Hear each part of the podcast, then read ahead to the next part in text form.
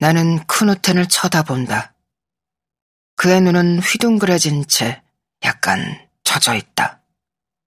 그는 말없이 나를 바라보더니 똑바로 아래를 내려다본다. 그러자 나는 무언가 말을 꺼내야 한다는 것을 깨닫는다. 갑작스레 무슨 말을 해야 할지 떠오른다. 나는 크누텐을 바라보며 크누텐 괜찮을 거야. 우린 다른 문을 사용하면 돼. 그건 안쪽에서 열 수 있어. 거긴 빗장이 걸려 있는데 그걸 풀기만 하면 돼. 정말이야, 크누텐. 이라고 말한다. 배들을 끌어내는 곳에 이중문이 있잖아. 라고 내가 말한다. 그러자 크누텐이 고개를 들고는 고개를 끄덕인다. 똑똑해라고 그가 말한다.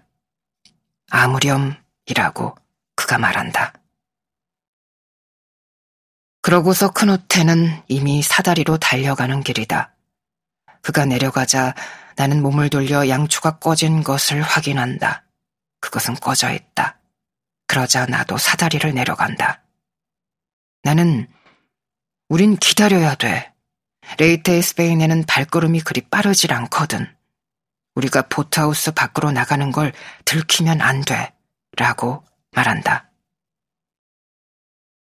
그리고 우리는 마이크 스탠드로 다가가 그 뒤에 자리를 잡고 똑바로 선다. 우리 정말로 이 밴드를 결성할 수 있을 것 같아. 라고 내가 말한다. 그러자 크누텐이 고개를 끄덕인다. 그런 다음 그가 나더러 쇠톱을 집에 가져가는 것을 까먹지 말라고 말하고 나는 쇠톱을 주워든다. 그러고 나서 우리는 이중문으로 걸어가 문에 가로질러 놓인 빗장을 양쪽 끝에서 한쪽씩 붙들고 들어 올린다. 무겁다. 우린 다시 들어 올린다. 벽에다 어깨를 대고 힘껏 밀어 올린다. 빗장이 느슨해진다. 우리는 다시 들어 올린다. 이제 빗장이 받침대 밖으로 미끄러져 나오며 풀린다.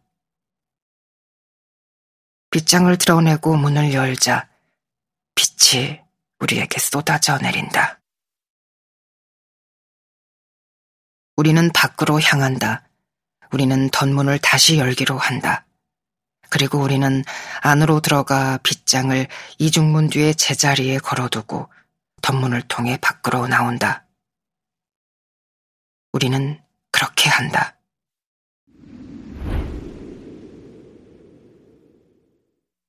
우리는 큰 길로 걸어간다. 그리고 크누텐이 나 집에 가봐야겠어. 록밴드에 대해서는 내일 학교에서 더 얘기하자. 우린 잘 해내고 있어. 난 정말 그렇다고 봐. 라고 말한다. 쓸만한 마이크 스탠드랑 필요한 것들을 다 구했으니까. 라고 그가 말한다. 그리고 우린 청소년 센터에서 연습을 할 수도 있어. 처음엔 보트하우스에서 연습하게 될지도 모르지만 말이야. 라고 그가 말한다. 그러자 내가 좋아.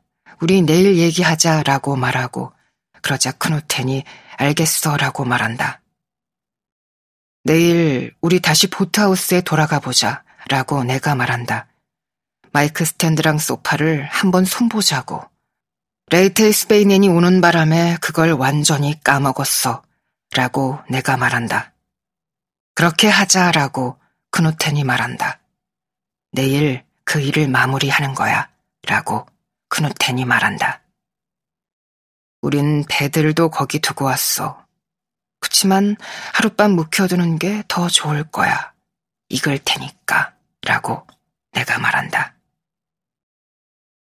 그러고 나서 우리는 다시 작별 인사를 한다.